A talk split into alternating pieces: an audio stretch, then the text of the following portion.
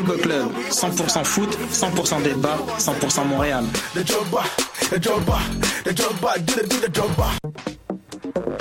Vous en avez assez de faire des photos moches? Écoutez Objectif numérique où on vous donne des conseils, on teste des produits, on vous tient au courant des dernières nouvelles en matière de photographie et on vous suggère des sites ou des photographes à suivre. Tous les samedis, 13h. Voyage au bout de la nuit, c'est ton émission d'ambiance nocturne sur le Nightlife Underground montréalais. Découvertes musicales, chroniques culturelles et idées de sortie pour divertir tes nuits urbaines. Voyage au bout de la nuit, c'est l'émission nocturne de choc.ca.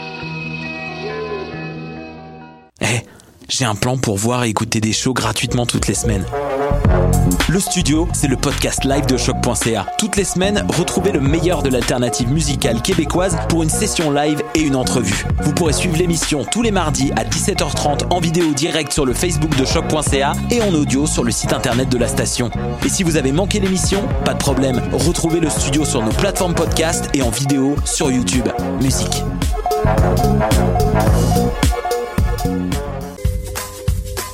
La deuxième édition du CAM en spectacle, c'est 10 numéros artistiques de niveau professionnel dans des disciplines très variées. C'est aussi votre chance d'encourager les artistes de la relève de l'UCAM. Pour rendre la soirée encore plus mémorable, c'est nul autre que Rosalie Vaillancourt qui vous fera rire aux éclats. Cette grande finale se déroulera le 17 mars prochain au Théâtre Plaza. Rendez-vous au ucamonspectacle.com pour réserver vos billets et suivez-nous sur Facebook pour connaître toutes nos nouvelles. C'est un événement à ne pas manquer. Vous écoutez Choc pour sortir des ondes.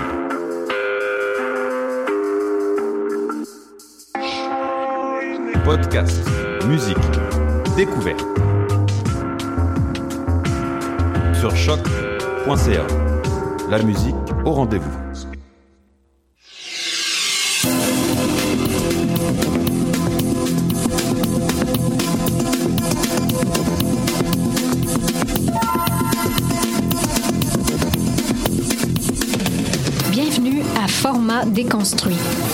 Je m'appelle Chantal Franqueur. Le sujet de Format déconstruit aujourd'hui, c'est la communication de crise.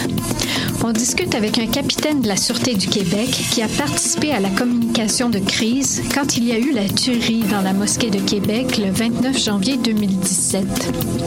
Il s'appelle Guy Lapointe. Je lui ai demandé qu'est-ce qui déclenche la mise en place de la cellule appelée Groupe policier contre le terrorisme, la GPCT. Il y a différentes situations qui peuvent déclencher la structure. Ça peut être une menace euh, concrète qui nous parvient par le livre du renseignement. Mais si on fait référence à un événement, dès qu'il y a des éléments qui nous portent à croire ou à, à penser qu'il peut y avoir un, un, un, lien extrémiste ou terroriste lié à l'événement, à ce moment-là, la structure va se déclencher. OK. Fait que ça peut être quoi? Donnez-moi des exemples. Ben là, dans le cas qui, dans le cas qui nous occupe, ça, je peux en parler, c'est pas un secret, les gens qui étaient ciblés, euh, de par, euh, on peut présumer, parce qu'évidemment, au début, on ne sait pas, on connaît pas les motivations. Peut présumer que c'est euh, la motivation vise la religion qui est pratiquée par ces gens-là, un groupe qui est identifiable par, par la religion qui le pratique. Donc ça, c'est un élément qui peut nous dire le geste en tant que tel. Quelqu'un qui, de façon qui apparaît à tout le moins aléatoire, va, va, va enlever la vie des gens. Ben là, déjà, il y a des éléments qui nous permettent de tirer des conclusions ou à tout le moins des hypothèses qui pourraient s'agir d'un geste à connotation terroriste. Mm-hmm. Fait que ça, ça se met en place donc euh, dès les communications 9.1. C'est quoi la, la chaîne? Ben, c'est assez rapidement. C'est sûr que le premier, le premier niveau d'intervention, l'événement est en cours. Là, c'est pas important qui la structure. Là, ce qui est important, c'est d'apporter l'aide aux gens, euh, aux, victimes, de sécuriser l'endroit. Là, c'est sûr que le, dans les premiers moments, la, priorité, c'est l'intervention en tant que telle. Mais inévitablement, l'information est envoyée vers le haut et euh, il y a des mécanismes qui sont en place qui permettent d'établir rapidement le contact et déclencher la Ça, je vous dirais, là, je ne peux pas vous dire spécifiquement pour ce dossier-là, mais on peut penser que c'est quelque chose qui se fait facilement dans la première heure là, de, de, de, suite à un événement. Euh, qui est-ce qui fait partie de cette structure? Il y a trois euh, entités policières au Québec euh, qui sont la GRC, le service de police de la Ville de Montréal et la Sûreté du Québec qui en font partie. Évidemment, lorsqu'un événement survient sur le territoire d'un autre corps de police, ben, celui-ci va, va, être intégré, va participer à l'intervention, à l'enquête, à l'opération. Mais la structure en tant que telle est composée de ces trois entités entité-là. Pourquoi? Ben, la GRC, c'est le service de police fédéral, donc euh, qui a juridiction partout au Canada. La Sûreté du Québec étant le corps de police provincial et le service de police de l'île de Montréal, de par la nature du corps de police, l'ampleur, qui est de niveau 5 au niveau de la loi sur la police. Donc, ce sont les corps de police niveau 5, SPVM, 6, la Sûreté du Québec et le corps de police fédéral qui composent la structure. Est-ce qu'un jour, d'autres corps de police pourront en faire partie de permanente? Peut spéculer, mais pour le moment, ce sont les trois corps de police qui en font partie. Donc, ça veut dire que quelqu'un du SPVM ou des gens du SPVM sont intervenus ou ont participé au dossier de Québec? Oui, exactement. Dans le fond, ce que ce que c'est la structure, c'est virtuel. Hein. Il n'y a pas de bureau, il y a, ça n'a pas pignon sur rue.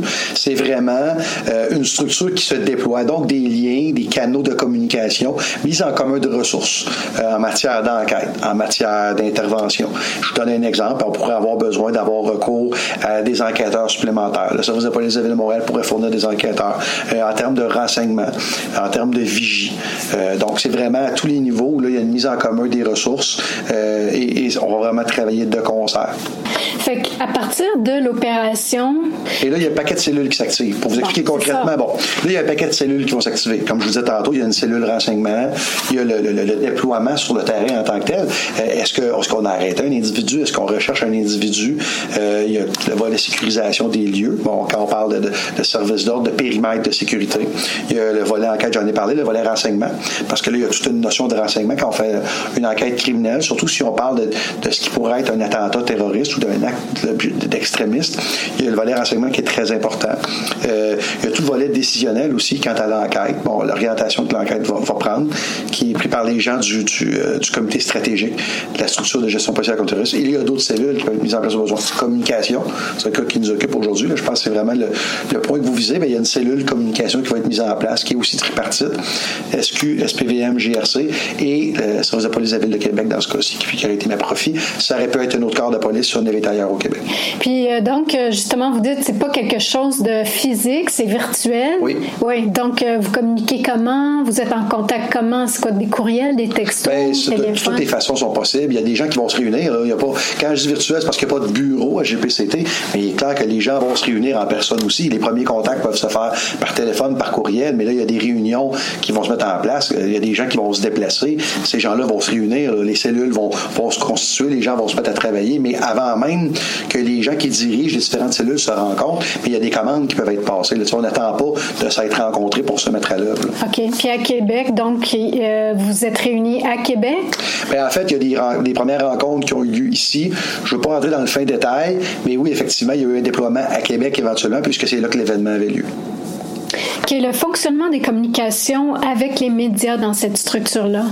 Bien, c'est toujours, c'est toujours tripartite. Donc là, si on, parle, si on parle en général, là, parce que je ne veux pas entrer dans le détail de Québec, de façon générale, bien, les trois entités qui composent la structure, si on est dans un événement comme celui-là, bien là, dans un premier temps, on suppose que la responsabilité du dossier va avoir été récupérée.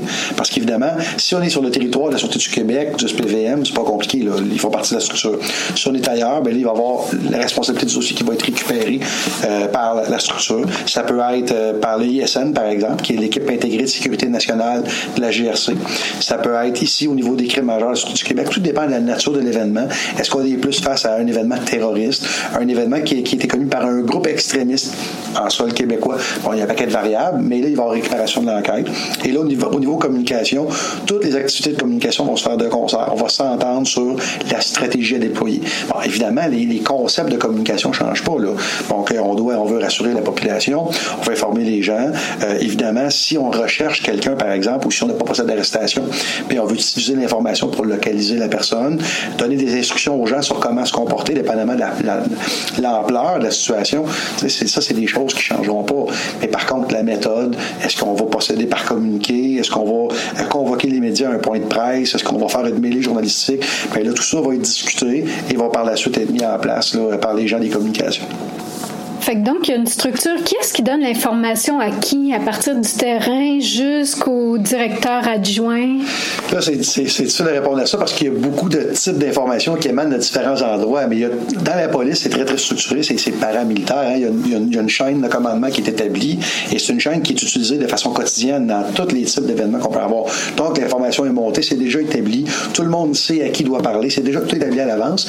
D'ailleurs, quand on parle de la GPCT, la structure, euh, dans le passé, il y a des exercices de table qui ont été faits, il y a des simulations.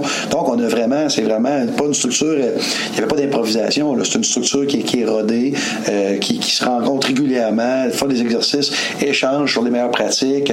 Il y a vraiment différentes choses qui sont faites. Donc, c'est quelque chose qui est déjà rodé, qui est déjà établi. Là. Ça roule rondement. Tout le monde connaît son rôle, tout le monde sait ce qu'il doit faire. Donnez-moi un exemple euh, de ce que vous peaufinez, par exemple, dans un exercice. Ben, ça peut être, par exemple, le, le lien de communication entre le renseignement et les enquêtes. La façon dont l'information est transmise, l'efficacité, euh, à, quelle vitesse, dépendamment de la nature de l'information, comment elle est traitée. C'est vraiment des exercices où on, fait, des cas types et là, on regarde comment les gens agissent, puis par la suite, on va débriefer, permettez-moi l'expression, puis on va venir voir, ben, euh, discuter de comment ça fonctionner, peut-être améliorer la façon de faire. Évidemment, il y a d'autres urgences que les communications avec les médias. C'est quoi les priorités? Bien, en fait, c'est que chacun est responsable des priorités dans son créneau d'affaires.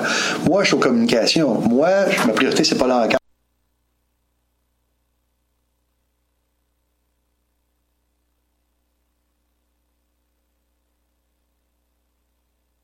Et c'est pas à moi de la faire. Donc, moi, je me concentre sur le volet communication. Donc, on peut pas dire qu'il y a des choses qui passent avant d'autres choses parce que chacun a son créneau. Donc, moi, mon rôle à moi, avec mes, mes, collègues du SPVM, de GRC ou de quelqu'un d'autre dans ma structure, parce que c'est pas nécessairement moi, euh, mais nous autres, on va se mettre, on va se mettre à, à, à, travailler sur une stratégie de communication, sur comment on va le faire en fonction de l'information qu'on a. Parallèlement à ça, à côté, bien, la cellule d'enquête va s'affairer pour préparer l'enquête, pour la faire développer à partir des commandes. De l'autre côté, bien, la cellule de renseignement va faire de même. Il n'y a pas vraiment de priorité. Pour moi, dans ce que moi je fais, mon ma responsabilité, les communications sont ma priorité. Fait qu'il y a les communications avec les médias, il y a les communications avec, euh, par exemple, des familles, des oui. victimes, oui. Ouais. Ça, c'est une autre facette complètement, c'est la cellule famille. Euh, dans, euh, ça, je peux vous en parler un petit peu. Quand on parle de l'événement de Québec, il y a deux structures qui se sont mises en place. Ici, à la Sûreté du Québec, on a une structure qui est la structure FILECAP, qui est de, de décès multiples, que les gens ont déjà entendu parler, parce que c'est la structure qui avait été déployée à Lac-Mégantic, qui avait été déployée à l'île notamment. Et là, où il y a, d'autres partenaires qui viennent se greffer à cette structure-là. Je pense, entre autres, euh, au LSJ, LSJML, le laboratoire de sciences judiciaires et le bureau du coroner.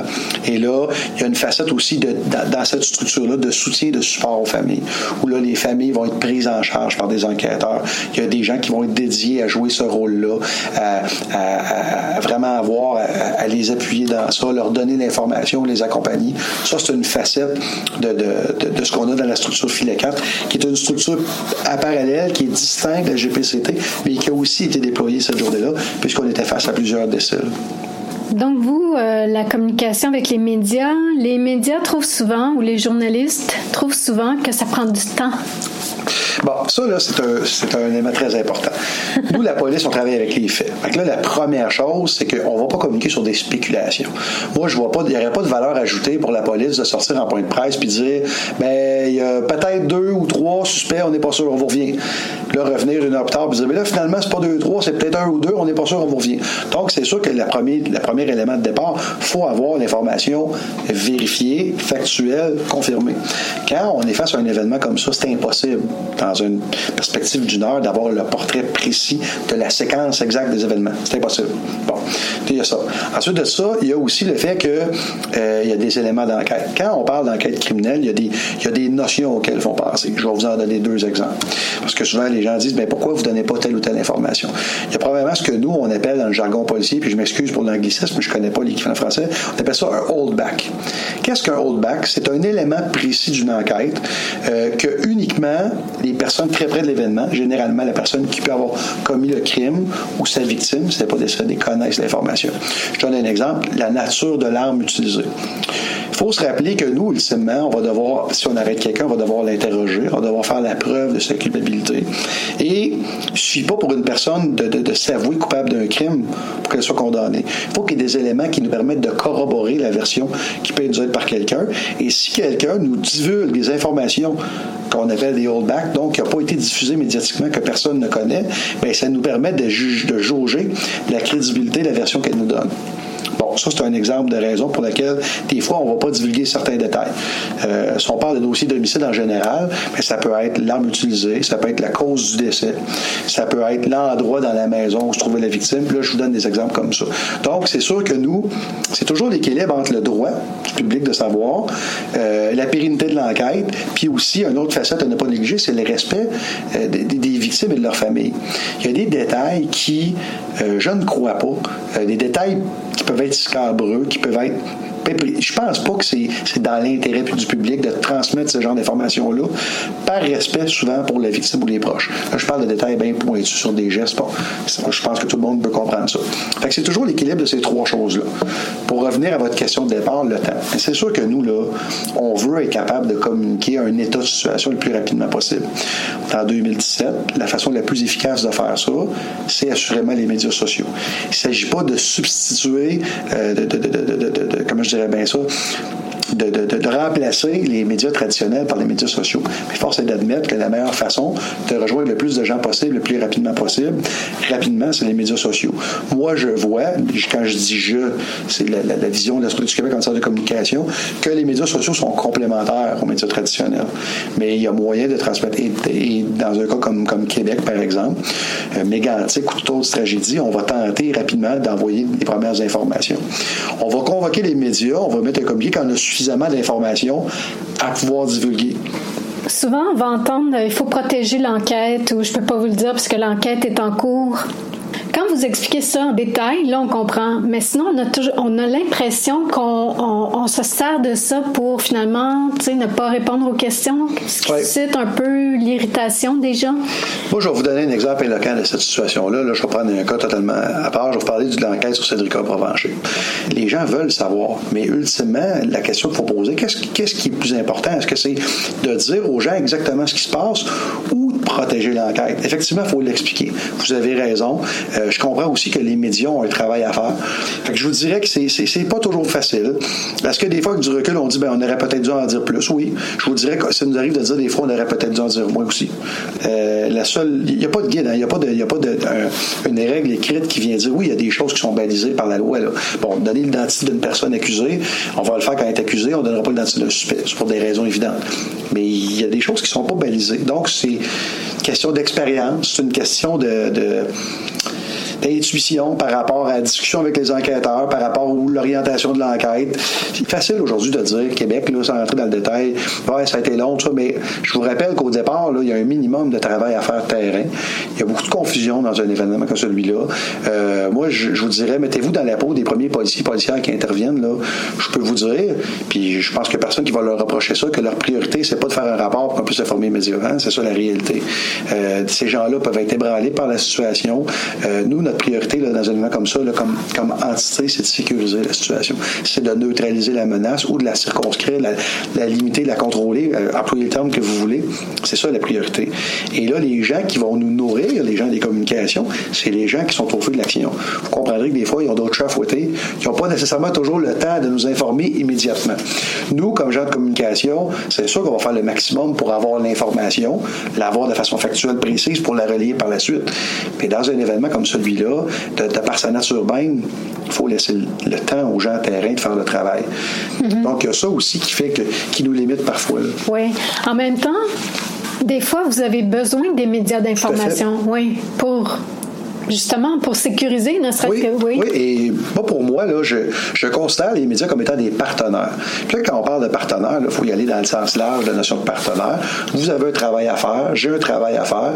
Vous avez besoin de nous, puis on a besoin de vous. Ça c'est la réalité, c'est un partenariat. Il n'y a, a, pas d'autre façon de le dire. Ce qui veut pas dire que c'est le principe de euh, vous devez être fin avec nous. C'est pas ça que je dis. Mais ce que je dis, c'est que vous avez un travail à faire et on est une des sources d'information que vous avez. La, la voie officielle, appelez-la comme vous voulez. Et de l'autre côté, ben oui, on avoir besoin de vous pour relayer des messages à la population, que ce soit pour les rassurer, les informer, pour obtenir la collaboration de la, population dans le cadre d'enquête. Effectivement, et je pense que cette relation-là se doit d'être doit être respectueuse. Euh, c'est important qu'elle soit euh, qu'il y ait un grand respect qui, la compose, mais aussi qu'il y ait un niveau de confiance qui est très important. Oui, juste pour revenir sur l'affaire de Cédrica Provencher puis des canaux informels, il y a beaucoup de gens qui ont dit qu'il y avait eu un coulage d'informations voulu sur le suspect principal pour le forcer à finalement se confier ou à avouer. Qu'est-ce que vous répondez à ça? Ben, je peux vous dire que c'est pas le cas parce que dans une enquête comme ça, premièrement, il y a toute la, notion de poursuite civile euh, possible parce qu'inévitablement, il y a un préjudice qui est causé. Dans le cas du dossier de Cédrica, je, suppose, puis je vais formuler une hypothèse parce que je ne le sais pas, je ne connais pas les sources des journalistes, mais je pense que Trois-Rivières, c'est quand même une petite communauté. Je pense que les gens se connaissent entre eux et je pense que les gens sont capables de tirer des conclusions, des inférences. Maintenant, les gens doivent être prudents. Je pense que les journalistes le sont aussi. Mais il faut pas faire attention. Euh, c'est pas parce qu'il y a une information qui sort dans les médias que c'est nécessairement la volonté d'un corps policier que cette information-là sort. Oui, OK. Mais juste votre façon de dire, euh, c'est une petite communauté, on peut déduire des choses, des inférences. C'est comme si vous me le confirmiez. Non, mais comme je vous dis, je, ne le sais pas. Je présume parce que ce dossier-là, euh, c'est un dossier qui a tellement fait l'objet d'une grande médiatisation. Il n'y a personne qui ne connaît pas Cédric Provencher. J'ai une petite fille de 7 ans, moi, qui me parle de Cédric. C'est pour vous dire. Puis elle était même pas au monde quand c'est arrivé là. Euh, mais les gens veulent, veulent, un dossier comme ça, les gens veulent que ça se résolve. Les gens vont faire ce qu'ils pensent qui va aider le dossier. La famille, souvent, dans des dossiers, puis là, je parle pas de celui-là, mais, mais dans des dossiers, souvent, la famille aussi va poser des gestes. On voit de plus en plus les familles s'exprimer dans les médias. Euh, il y a un paquet de variables, il y a un paquet de gens aussi qui peuvent participer à l'exercice de diffuser l'information officiellement ou non officiellement. Puis oui, est-ce qu'il y a des policiers qui le font? Assurément, là. Je suis pas en train de vous dire que sur mes 5700, 5800 policiers, il y a personne qui, qui l'information. Ça, on le sait. Mais il y a eu un débat là-dessus récemment et un à venir avec la commission d'enquête. Ça, moi, comme, personne de communication, moi, je constate que ça fait partie de la, fait partie du jeu, fait partie de la game. Puis, moi, à partir du moment où il y a des fuites, mais les fuites mettent pas en péril une enquête, là, c'est sûr qu'une fuite qui met en péril une enquête, ça va me préoccuper. Il n'y a pas de cachette. Mais moi, je suis bien conscient du travail des journalistes. Ça fait huit ans que je travaille de façon de très grande proximité avec, avec les gens du monde journalistique. Je la comprends, cette réalité-là. Mm-hmm. Euh, est-ce que quand il y a une attaque terroriste, vous surveillez les, les chaînes d'information continue Twitter dans votre cueillette d'informations? Mais dans tous les dossiers qui sont médiatisés où il y a une enquête, on le fait. Euh, je vais vous faire rire un petit peu en vous disant que moi, ce que j'enseigne à mes agents d'information, c'est qu'ils ont un rôle d'agent de renseignement à faire par rapport à ça. Parce que souvent, euh, les médias, c'est des gens aguerris, c'est des gens qui, ont encore d'expérience. Je parle même pas nécessairement de journalistes d'enquête, je parle de journalistes terrain qui vont des fois dénicher des témoins dont on ne connaissait, on ne connaissait même pas l'existence. Parce que, paradoxalement, les gens ont même tendance aujourd'hui, des fois, à s'adresser aux médias avant la police. Ben, nous, là, c'est une source, c'est une mine d'informations. Il arrive dans des dossiers où on apprend l'identité d'un témoin. Ben, l'identité, plutôt l'existence, je devrais dire, d'un témoin de par un reportage. Effectivement, c'est des choses qui, peuvent arriver. Mm-hmm. Tout à fait. Puis ça peut être à d'autres escients qu'on va faire la vigie des médias. Je donne un exemple. Dans un dossier où on a un individu barricadé, prise d'otage, bon. Mais c'est sûr que nous, on va faire la vigie de ce qui sort parce qu'il faut comprendre que les suspects tout comme nous, peuvent s'abreuver l'information qui est diffusée dans les médias. Fait que ça aussi, c'est une facette qu'on doit tenir compte dans le cadre d'une enquête ou d'une intervention policière. Mm. Pour revenir à la cellule, euh, euh, au comité stratégique, euh, comité communication, comment s'assurer de la cohérence des messages s'il y a trois, quatre corps policiers impliqués? Bien, il n'y a jamais d'initiative qui est prise par aucune des entités et on va toujours s'entendre sur un message et sur l'identité d'un porte-parole qui va porter ce message-là. Voulez-vous répondre? Non, non, ça va. Le secrétaire va répondre. C'est peut-être plus pas donc, pour la cohérence. Bon, c'est ça. C'est qu'il n'y a pas d'activité, il n'y a pas d'initiative qui fait être prise. Tout est fait de concert. Tout est, est, préétabli et est entendu. Là, dépendamment de la situation, on peut identifier un porte-parole unique, peut identifier plusieurs porte-paroles, mais les gens vont participer au même exercice. Vous ne verrez jamais une situation où un porte-parole, la GRC, par exemple, va faire des entrevues euh, de son côté en vase clos avec un porte-parole de la Sûreté du Québec qui serait ailleurs. Fonctionne pas comme ça.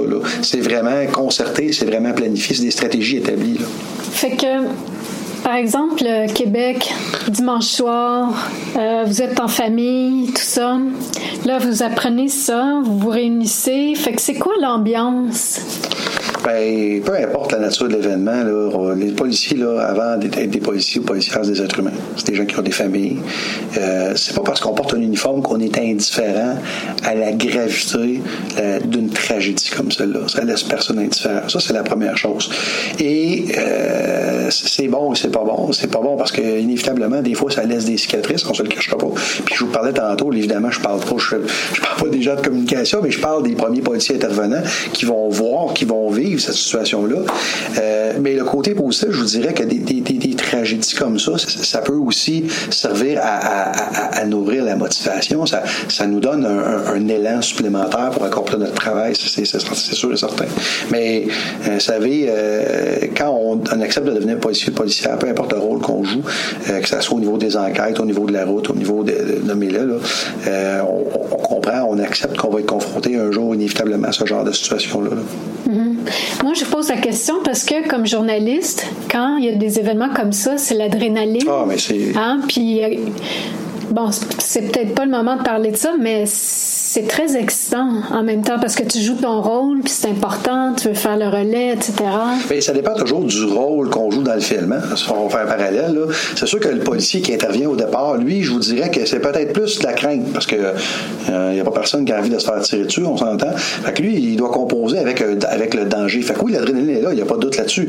Mais c'est sûr que là, il y a une notion de risque pour la sécurité, pour la vie de lui, des citoyens qui sont présents. Bon, c'est dépendamment du rôle qu'on joue. C'est sûr que si moi je prends mon rôle à moi, comme personne de communication, c'est sûr qu'il y a la fébrilité, c'est sûr qu'il y a l'adrénaline, c'est sûr qu'on veut, on veut livrer.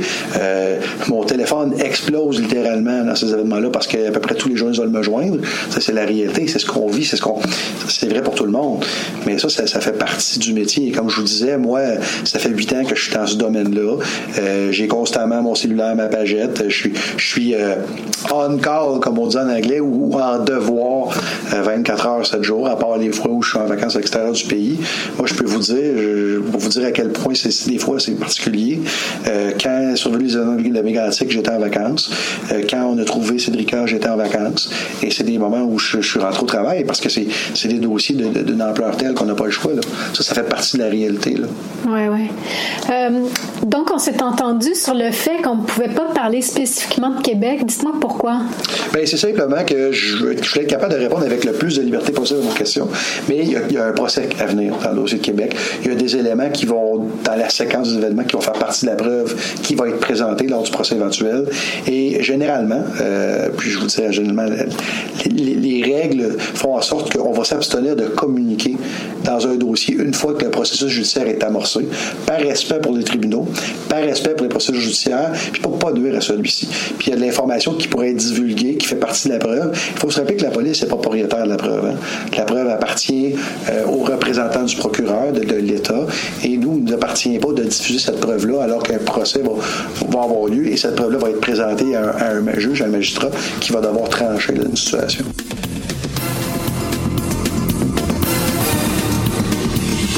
Merci au capitaine Guy Lapointe, responsable des communications à la Sûreté du Québec. Merci à vous d'avoir été là. À bientôt.